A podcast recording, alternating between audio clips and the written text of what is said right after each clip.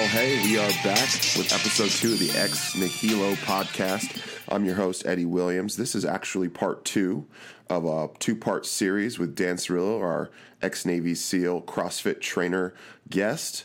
If you haven't listened to the first episode, please go back and listen to that. But I'm sure you'll find this one equally as enthralling and interesting as the first on its own. So you don't have to, but I would recommend it. So please check that one out if you do get a chance. And without further ado, we're talking to Dan Cerrillo. So let's transition into, what you're doing now, your CrossFit business. And so how did the idea to open up a CrossFit gym come about for you? So when I left the SEAL teams, I didn't realize how injured I was. I didn't realize that my hip had been broken, that my back had been broken, that my shoulder had been completely torn apart. I didn't realize that the knee surgery that I had in the SEAL teams, so I'd blown my ACL in 1998. I didn't realize that when the surgery had been done, it had been done by an intern who didn't know what he was doing. And so for 10 years, I pretty much walked around on a peg leg. And I went from a body weight of about 190 ripped to struggling to stay under 230, struggling because everything that I did hurt. When I ran, it hurt. When I rode a bike, it hurt. When I swam, it hurt. And everybody kept telling me, well, if you lose weight, you won't hurt anymore. I'm like, dude, I'm trying. I'm trying everything I can. I run to work. I bike to work. I do all these things, and I'm not losing weight. And, my metabolism is such that, my family, all my family is morbidly obese. And that's not an excuse, obviously, but I just think that's what my body without a high level of fitness is going to look like. Anyway, when I got out of the military, I came up here and working here in Seattle, and we decided we wanted to put a fighting program in place because we wanted to train. And part of our program is we want to shoot on one day, fight another day, and then go do driving courses another day, right? Well, in order to have the fighting portion, they required us to have a fitness program. Well, me being the fattest guy on the team, I got selected to be in charge of the fitness program. And that's a kind way of basically people saying, hey, lose some weight, gosh darn it, sorry about the language. And so I was like, okay, I get the hint, and I was trying, Well, I had 2 guys on our team who were doing CrossFit, and I had done CrossFit overseas, but I never did it right. I always did it to where guys were like, hey, do CrossFit workout and do this weight with 95 pounds. I'm like, 95 pounds? That's stupid. Let's do it at 135 pounds or 185 because lifting heavy is the way to go, right? I was a SEAL. And so I finally, got introduced to – I went to the very first CrossFit gym in America, which is CrossFit level 4 here in Seattle, and it's owned and operated by Navy SEAL. And when you're a guy like me, you meet these personal trainers, whatever, and they try to tell you something. You're just like, yeah, whatever, dude. And you roll your eyes. Well, here's another SEAL – explain to me why my body is so broken and so beat up. And the way he explained it is when you do it too much, you do it too often, you don't rest, you don't recover, you don't do it properly with good technique, you're just going to hurt yourself. And it made sense to me. And so I wanted to learn more about it. And so as I went certified to be a CrossFit coach, I then really – one thing that Leilani, my wife, and I had talked about years before was she was like, what do you want to do in life? And I just told her, I said, I wish I could open up some training complex. This is way back in 2000, before the war even started. I said, I wish I could open up some training complex and just train kids. I go, because I've had good coaches and I've had really bad coaches growing up. And there was a field right by my house that we lived at that I wanted to buy the field, but it was like $1 million. And for me back then, that was impossible. They could never get $1 million. I had no idea about investing, whatever. And so it was like, I want to train kids.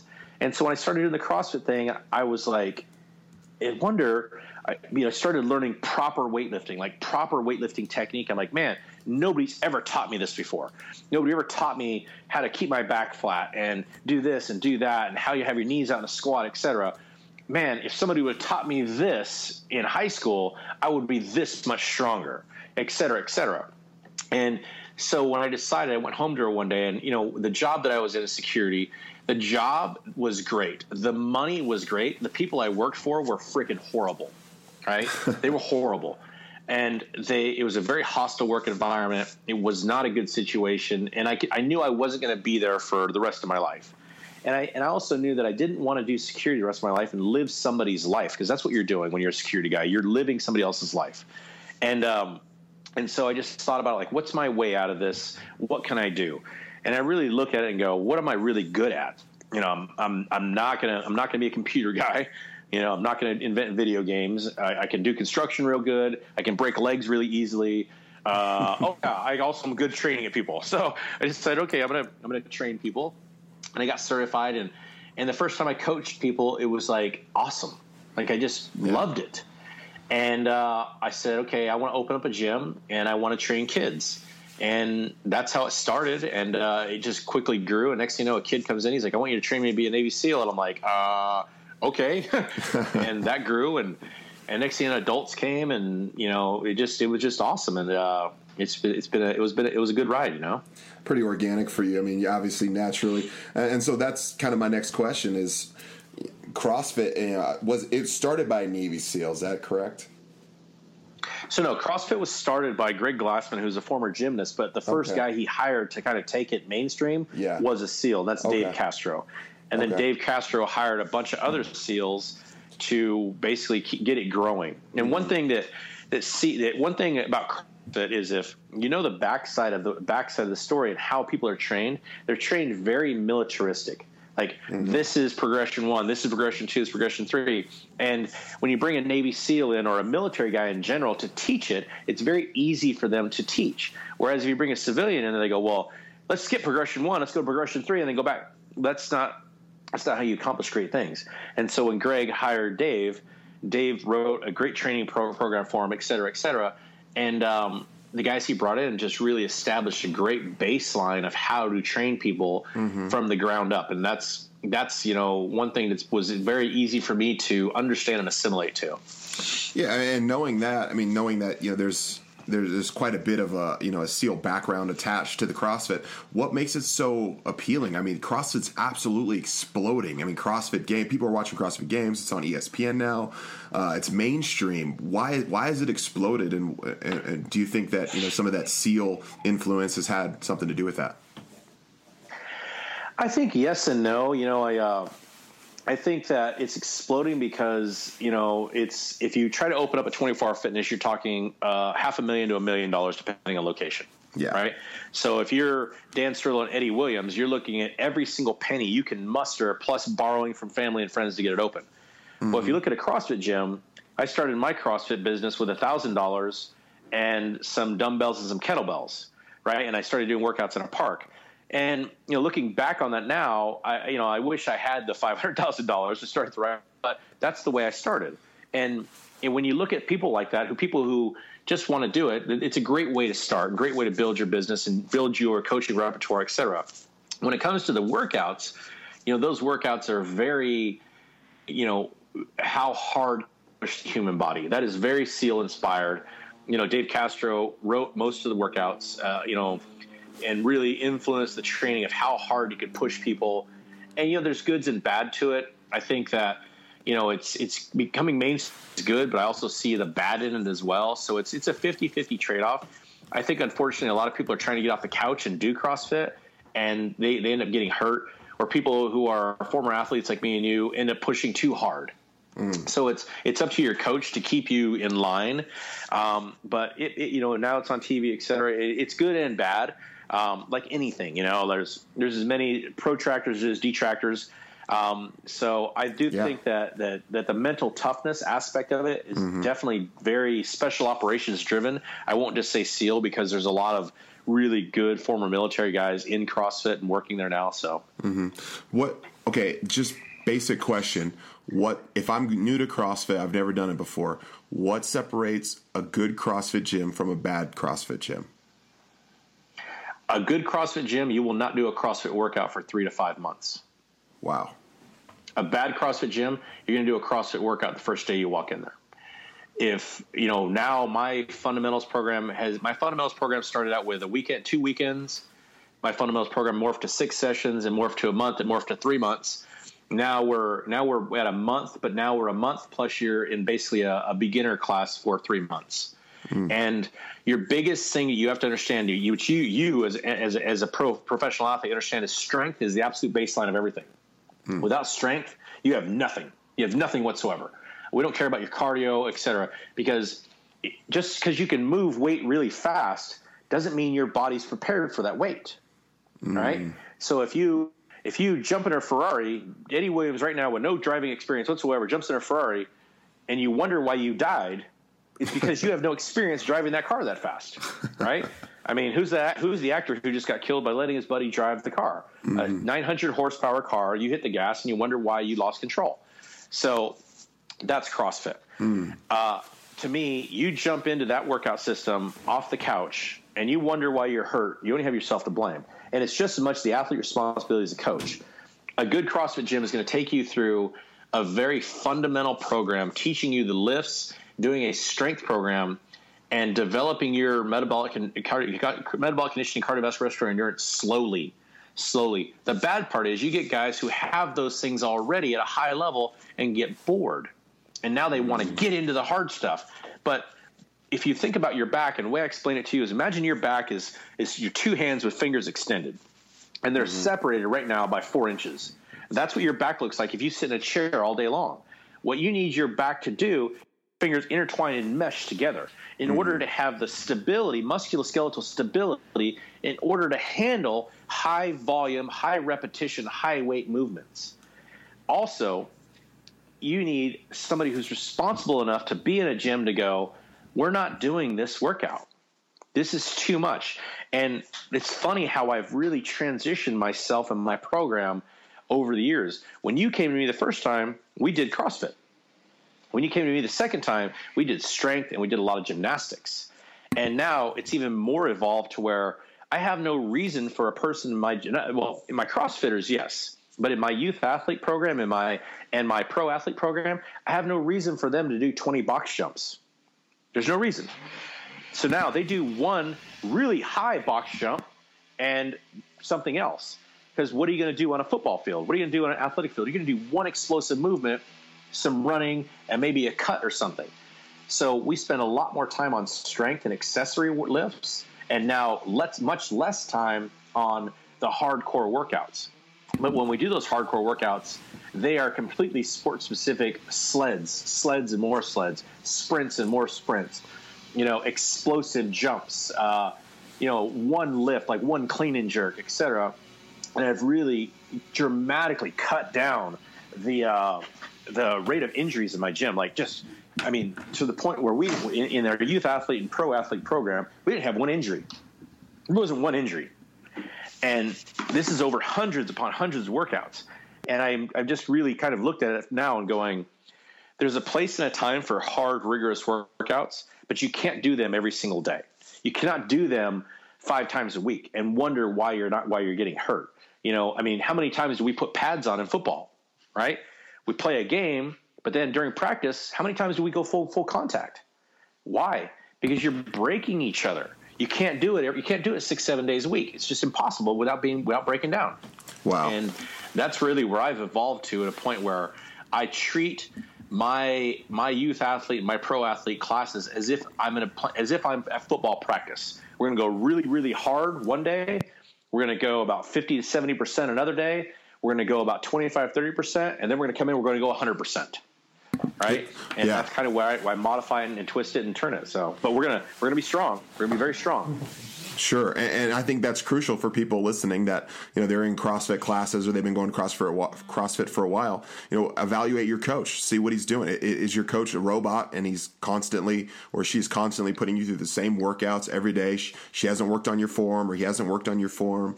You haven't done strength. You're focusing on a lot on cardio. Are they actually caring about you as an athlete, or are they just putting you through the wad every day, day in and day out? Right. Because I know my wife, Sarah, she's big into CrossFit, and she'll go to gyms and go, this gym sucks. The coach doesn't even watch me warm up. The coach doesn't look at my form. The coach is just worried about the WOD, and that's that. And so I think you're giving sound advice for anyone listening for sure, Dan. Appreciate it. Well, that's the big thing too is a lot of people believe that cheerleading is coaching, and I'm like, cheerleading is not coaching. I can go in there and cheerlead you, but I'm gonna hurt you. You need to have somebody who's going to tell you how to fix things. And when you're doing too much, I don't have a problem in my gym telling somebody, they come in and they're like, "Hey, what are you doing?" I'm like, "Oh, I'm working out." No, you're not. What do you mean? I saw the workout you did yesterday. Yeah, I know. I want to do it again. No, you're not doing it again. This is what you're going to do. You're going to get on that bike and you're going to ride for an hour. Well, no, that's not what I came in to do. I said, but if I let you do that workout, you're going to hate me tomorrow and you're going to be injured. And every now and then one of them will be playing back to me, but normally they go, you know what, Dan, you're right. You're right. And I've lost members because of it. You know, I've lost members. I've had people straight up like, you're too bossy, you blah, blah, blah. And I'm here to get a good workout. And you told me not to work out. I'm like, okay, you know what? You're an idiot. So I don't mind losing you as a client because I'm not here to injure you, you know? Well, it's not CrossFit gym. I mean, if I know for sure, CrossFit Bellevue is not an all-you-can-eat buffet where you can just walk in and decide what you're going to have for that day. You're getting exactly what the good coaches are going to tell you to do, and you know what? You should trust them. I mean, I don't walk into an NFL strength and conditioning facility and tell the strength coach, hey, listen, I understand what you've got planned out for me, but I really want to get on the elliptical today. And they're like, okay, great, do that another time. You're going to be doing this, so it makes perfect sense.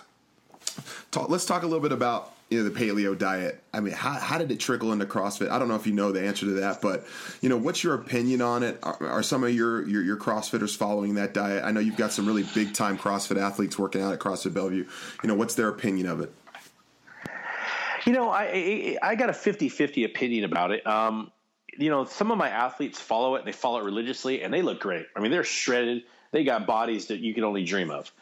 But then you take that same athlete and you put them in competition, and a lot of those athletes, you know, they crack, and they're but you know, you do a 2-day event, and the second day they're garbage, and I have to tell them like, hey, hold on, the paleo diet is great for a lifestyle, it's awesome, but it's not a competition diet. It's not a competition diet. If it's a one event thing, you're great, but how do you replace the lost nutrients that you're losing if all you're eating is high volume nutrients? Remember, it takes the body a long time to break down high volume nutrients. So how do you replace quickly? You know, and basically that's my only downtrod with the paleo diet is it's not an event diet. Like you're not going to go do an Ironman eating a paleo diet. You ain't going to do it. It ain't going to happen. You're not going to go play an NFL football game eating a paleo diet. It's not going to happen. You know, I'm sorry. There's the caloric intake, the caloric distribution is far too great. And so that's my only thing is the paleo diet to get yourself leaned down and get yourself prepared for the event is awesome. But when you go to your event, a week before that event, you need to start eating real food and start getting yourself eating for your event, you know? Yeah. So I don't mind it. It's great. And it's great for a person who wants to come in and look good and lose weight. But if you're a competitor, I'm not a believer in it. Yeah, so if you're an athlete, if you're a college football athlete or, you know, volleyball, whatever it is, or maybe you're a CrossFitter and competing, obviously it's probably not enough for you. But, you know, we do have an influx of, you know, 30 to, 48, 49-year-old moms that come into the gym. Might have some benefit for them, you think? Oh, absolutely. Absolutely. You know, and the only reason I bring up competition, I want to make sure I'm very specific on what I say, is if you look at a picture of the females – at the CrossFit Games on Wednesday, and you look at a picture of them on Sunday. If you look at their abs, you can see some abs on Wednesday. If you look at them for Sunday, they look like men. And that is not bad. What it is they've lost so much body fat through these rigorous 20,000 calorie output workouts, they have not been able to replace it. And that's what competition is about. Competition is not about output. Competition is about replacement. How fast can I recover for the next event? And if you're eating a very, very clean diet, is that going to replace? Some people, yes. But some people, like the greatest athlete on earth, Rich Froning, eats cheeseburgers, right? What do you eat during an Ironman? I had a pizza, right? I mean, so it's fatty and it's disgusting and it's gross, but is it high in calories? Is it high in fuel? Is it high in fat? And that is an athlete. When you understand that, that is really the difference between a one-day competition and a 5-day competition, in my opinion. That's huge. Now, for the housewife and the dad who likes to sit on the couch and drink beer, switching to a paleo diet to get themselves back in shape, absolutely. It is so beneficial in that regards. I mean, I don't believe there's a better diet out there because all it is clean eating. Like eat clean, eat healthy, eat from the earth. You can never go wrong doing that, you know? Yeah, absolutely. And that's kind of the foundation of Ex Nihilo, the site, that we're the podcast that we're on is, eating things from the earth. And I think paleo is just such a good foundation for that, for us, for regular people. Obviously when I was in the NFL, I wasn't on a strict paleo diet. I was doing some things, getting some more high caloric meals. I was doing higher saturated fats. I was doing higher carbohydrates and clean carbs, sweet potatoes, rice, and that sort of thing. And even some bread, getting some of that in there. I probably wouldn't eat that now, but that's what I did. And so, but yeah, I totally am with you. I share the same sentiment. And you mentioned the pizza and the burgers. Now, you did something pretty crazy, if I remember. It's called the Bataan Death March. And you did that a couple years ago. Was that 2012? And I remember you telling me about you packing away Snickers bars during that thing, trying to stay alive, essentially. Give me a rundown of what that's like, because that sounds unreal. So if you live in the southern United States, it's not hard. But if you live in the northern United States and you go down there to do it, it's excruciating. And what I mean by that is it's just a marathon. It's an off-road marathon, and you're carrying a 35-pound rucksack. Where really it comes out to about 50, because I carried all my own water. Like, that was my biggest thing, is I'm going to take all my own water, take all my own food. I'm not going to drink or eat from the aid stations. So my ruck was about 50, right?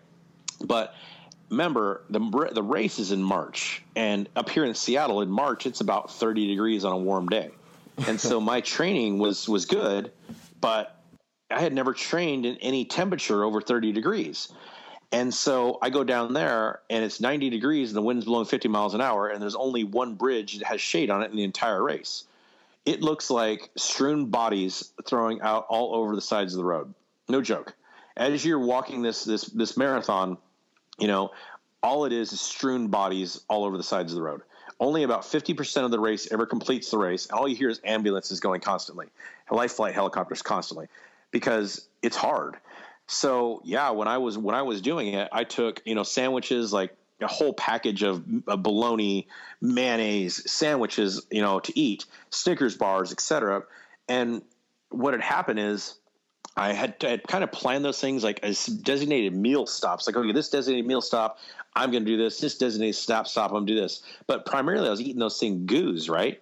And as I got about halfway into the race, I'm just dragging, just dragging. Like, I can't figure out what's going on with me. I'm like, man, I don't think I'm going to complete it.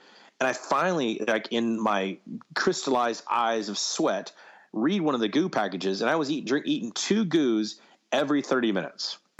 And I look at this goo package, and it says 200 calories. I'm like, hold on. I weigh 230 pounds. I'm taking 400 calories every half hour. No wonder you feel like crap, right? And so I stopped right there. I had my feet treated because I'd lost all the skin on the bottoms of my feet. And I pull out the sandwiches and Snicker bars and chomp them down. And I had like this surge of energy, like, wow, right on. And poof, and I was able to just, power through the rest of it. And then I took all the goos and just threw them on the side of the trail. I'm like, this is dog shit. And just started eating like anything I could find. Like, a guy, I was sitting next to one guy at a rest stop, and he's like, man, you want this sandwich? I'm like, absolutely. And I gobbled a sandwich down. Right. And, the thing about the Bataan Death March is it's hard. I won't take anything away from it. It's super hard. And I remember at one point seeing this like lady and his husband trying to get her to her feet, and we're in the middle of nowhere. You're on the backside of this mountain, and middle of nowhere, and he's trying to get her to her feet. She's just collapsing. And I go to help him up, and she's just like, "Leave me alone. Just let me lay here." And I'm like, "That's when you know people are in bad shape, ?" And it was rough. And I'll tell you, if I would have kept on eating those goos, I would not have made it. And how some of these guys can do it. I've been on the Ironman, had guys just all they had was, I'm like, bro, not me. Where's the Hostess Snicker bars and where's the Twinkies? And it's funny. I was on the bike ride of the Ironman, and I was like mile 90, and my math wasn't correct in my head. In my brain, I'm like, oh, you only have 10 more miles left. When in reality, I had 22 more miles left, right? And I just didn't compute it fast enough, so I skipped water stop and a meal stop. And all of a sudden it hit me. Like, I literally like felt like I hit a wall. And I was funny as I had all this food still in my pockets, and I was getting ready to throw it out to lower the weight down, because I had one more big climb. And thank God I didn't throw it out, because I had like a peanut butter jelly sandwich and some of those freaking whatever little energy tabs. And then I had this one Hostess fruit pie that before the race, just smelling it made me sick to my stomach. So I gobbled that thing down. Like, and I had one peanut, but I had one bacon and chocolate chip cookie. So wow. I was like, okay, save this, right? And I ate all that. And I'll tell you what, as I was on this last climb, I was going 4 miles an hour up this mountain, and the bike was almost tipping over. And the next thing you know, I felt the sugar kick in, and I was going 5 miles an hour. I felt it kick in, I was going 6 miles an hour. 7 miles an hour. Next thing I know, I'm back up to about 9 miles an hour, going up a really steep mountain, which I'm a really good climber. But I was like, oh, wow, had I like taken some of these little packages of junk, I'd be laying on the side of the mountain right now looking like an idiot. So, and the Coeur d'Alene Ironman is brutal just in itself. I mean, once again, half the people don't even get out of the water on that one because wow. It's so cold and it's pretty rough in the water. So yeah. No, I mean, you were training in your background is just unreal, but I could imagine that you probably weren't slamming down fruit pies during BUDS training or SEAL training. Am I wrong about that? No, believe it or not, yes. It's funny. So when you're in BUDS, you go and you eat breakfast, right? And you don't ever want to eat a big breakfast because you have usually a really hard evolution right after breakfast. So then at lunchtime, it's basically how fast can you eat? It isn't what you eat. It's like, how fast can I shove this burger and fries and salad and whatever down my throat, right? Because you usually have to run to chow and run back, and you probably had an hour. Well, you got to imagine trying to get 110 guys fed and back. You're going to use the whole hour. And if you're late, of course, you get punished. At dinner time, once again, you go over there and you eat a really good meal. But your metabolism is going so crazy that about 9 o'clock at night, you're starving. So we would go down to Wendy's and be like, give me two triple cheeseburgers and two fries. I'm not kidding you. When I checked into BUDS, I was 205 pounds when I graduated. After eating cheeseburgers and pizzas almost every single night, I weighed 165 pounds. Wow. Unreal. I was completely wrong about that. I thought, oh, no, there's no way they'd be eating that stuff. Jeez. No, it's all about calories. BUDS is all about, because every single day at a minimum, you run 6 miles. So at an absolute minimum, you run 6 miles. Let's just go eat 3 meals a day. So then combine that with, if you have a training run, a timed run, a swim, a 2 mile swim, you're going to burn 12, 13,000 calories. Right. Depending on the temperature of the water. A training run, man, you might burn 10,000, 12,000 calories on a training run because your training run might be 10, 15 miles long. A 4 mile timed run, I mean, you're not jogging, you're sprinting that entire thing. You got to get under 28 minutes. So it's at all times, you're burning calories. Sure. Well, Dan, I mean, we're just about out of time here, but two more things before we go. You're the founder of the Turning Steel, like the ultimate fundamentals of the fitness and physical toughness. I'd love to just a quick rundown of that program and exactly how that started and how that's going for you. Yeah, so Turning Steel is the ultimate SEAL Fit adventure. And basically what it comes down to is I had people all the time, hey, will you teach me to shoot? Will you teach me to hike? Will you teach me this and that? And I always say I can't teach you anything in a day. I just can't. So I came up with a program, and basically now it's a 2-day level 1, a 2-day advanced level 2, a 5-day course, and a 10-day course. And essentially, let's talk about the 10-day course because that's the one, the big one. We're going to bring clients in. We're going to give them the lifestyle of a SEAL for 10 days. And you're going to wake up every morning. You're going to do physical training. You're done with physical training. We're going to fight, go through your hand-to-hand combat. We're going to get done with that. We're going to go to the range. We're going to shoot more ammo than you can ever possibly shoot. We're going to teach you to patrol and do hostage rescue and do, immediate action squad, immediate action drills, fight your way out of ambushes, hostage rescue, rappelling, land navigation, combat medicine. And by the end, we're going to put you into a scenario, a mission-based, 24-hour mission-based scenario where you're going to plan, gather intelligence on your mission, you're going to track targets, you're going to plan a mission to go assault these targets. You assault the targets, you're going to conduct, collect intel on target and do a follow-on mission. And if things go bad, we're going to chase you all night long, capture you, and make sure you don't get captured ever again. So. It's all about team building. It's all about leadership. It's all about communication because you're bringing people who've never met each other, forcing them to live, work, and breathe and solve problems. And the complete total thing is find calmness under chaos. It's our job to create chaos and your job as students to learn how we think, learn how we plan, learn how we communicate with each other, how our leaders lead, you know, and that's the one thing people understand is SEAL leaders lead from the front. You know, they're not sitting on the chair with the whip. They're in the front dragging the rope. And that's a really big thing that if people want to be great in business, great in life, you need to be lead from the front, telling people what to do and show them what to do. And so Turning Steel is about also giving you Turning Steel with a skill set of, I know how to safely handle a weapon. I know how to safely use a weapon. I know how to safely employ a weapon without harming others. Yeah, that's very big. I now understand the weapons in my body. I understand how to use the weapons in my body. I know how to defeat somebody. But really what you leave is I understand how to read a situation that's getting ready to go ugly and get myself out of the situation. But in case I can't, I now have the skills to deal with this situation. Wow. And that can be in any facet, either a violent, nonviolent, business, you know, whatever, football game. We're teaching people how to read the human body, an opposing force, eyes, hands, feet, you know, understand what an aggressive posture looks like, understand how to talk that posture down or escape from that, you know, or if push comes to shove as a last resort, use, you know, great bodily harm to defend yourself. Wow. And so just so you know, I'm going to put some of the information on the Turning Steel program in the show notes. That way, if anyone's listening and they're interested, they'll definitely have access to that. One thing I want to ask you before we go, and this will probably be the last thing here. You're just a wise man. I appreciate you coming on. When I trained with you, you're unreal. You're packed with wisdom, and you know you're intelligent, but you're wise. And there's a huge difference between the two. So you know, in your mind, what are two or three things that you think it would be incredibly important for now life lessons for people before you go?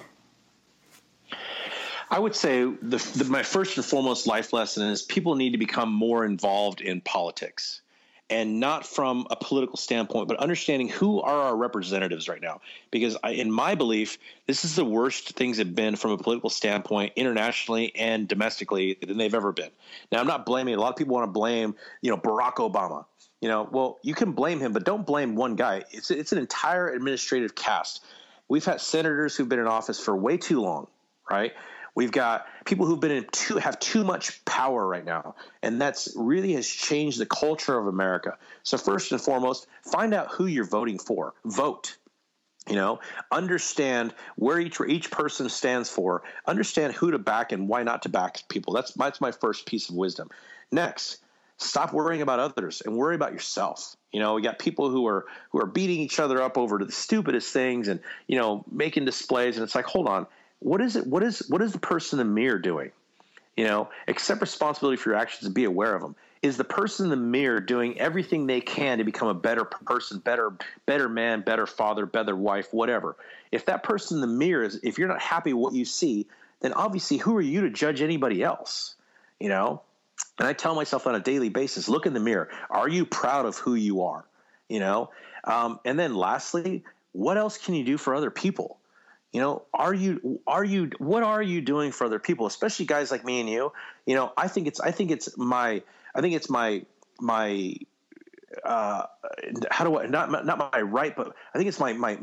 quest or my job to help out young men. You know, that some of these young men don't come from the best homes. They don't have the guidance, and to show them that, hey, here's the same type person who came from the same type of environment. Yeah, I'm not a millionaire. I'm not anything like that, but I'm also not a criminal. I'm a successful father first and foremost. I'm trying to be a successful football coach and CrossFit coach, but really what I'm trying to do is be able to be here for you, young man, whatever time you need me, anytime you need me to discuss and be honest and open with you. And that's the thing that I think is lacking right now is there's not enough, you know, male role models stepping up and really coaching in life and in sport. And what I mean in life is, okay, life through sport is awesome, but are you there to win? Or are you there to make better people? And, you know, right now, I think the youth of America is I'm not proud of it. I think it's, I'm not happy with what I see. I'm not happy with, you know, a lot of the things that I see in my own community. And I think it all comes down to not having enough, positive male role models, you know? Yeah. And I just think that's one, if I can give one message, you know, I think that guys who are former athletes, former military guys, especially if you're one of those military guys who's hurting, man, helping other people makes my day. Like, I look forward to going to football practice, no matter how bad a day I'm having. Just knowing that I'm going to be at football practice here in a couple hours, I'm just like excited. You know, I'm excited because those kids are just awesome. And it's so much fun. I'm a pretty good coach, but I got a great staff around me. But the guys that I coach with, the kids that I'm around, it's just fun, you know? Yeah. I'm with you on that, man. And that's a lot of the point of Ex Nihilo and what I'm trying to do with this podcast and this blog and site is really giving out this information to get people healthy, to get people mentally healthy, physically healthy, spiritually healthy, and to just give back, because I really want people to be impacted by some of the things I come across. And that's why we have guys like you on who've got a wealth of knowledge and are experienced and trustworthy and are just good men. And I do really agree with you in that sentiment. We do not have a lot of good men wandering around these days and pouring back into this into these young men. I had I want to say privilege, but experience of taking my younger brother in for a year and getting to go through that. And so, 16 years old. And so that not only did that teach him, but it taught me a lot about what it's like and what these kids need. So I totally agree with you. I really appreciate it, Dan. Oh, well, thank you so much for having me. So, hey, Dan, I appreciate it, man. I think we're going to have you back on here in a few months, but thanks for coming on. Oh, yeah. Well, anytime you need me, brother. Cool.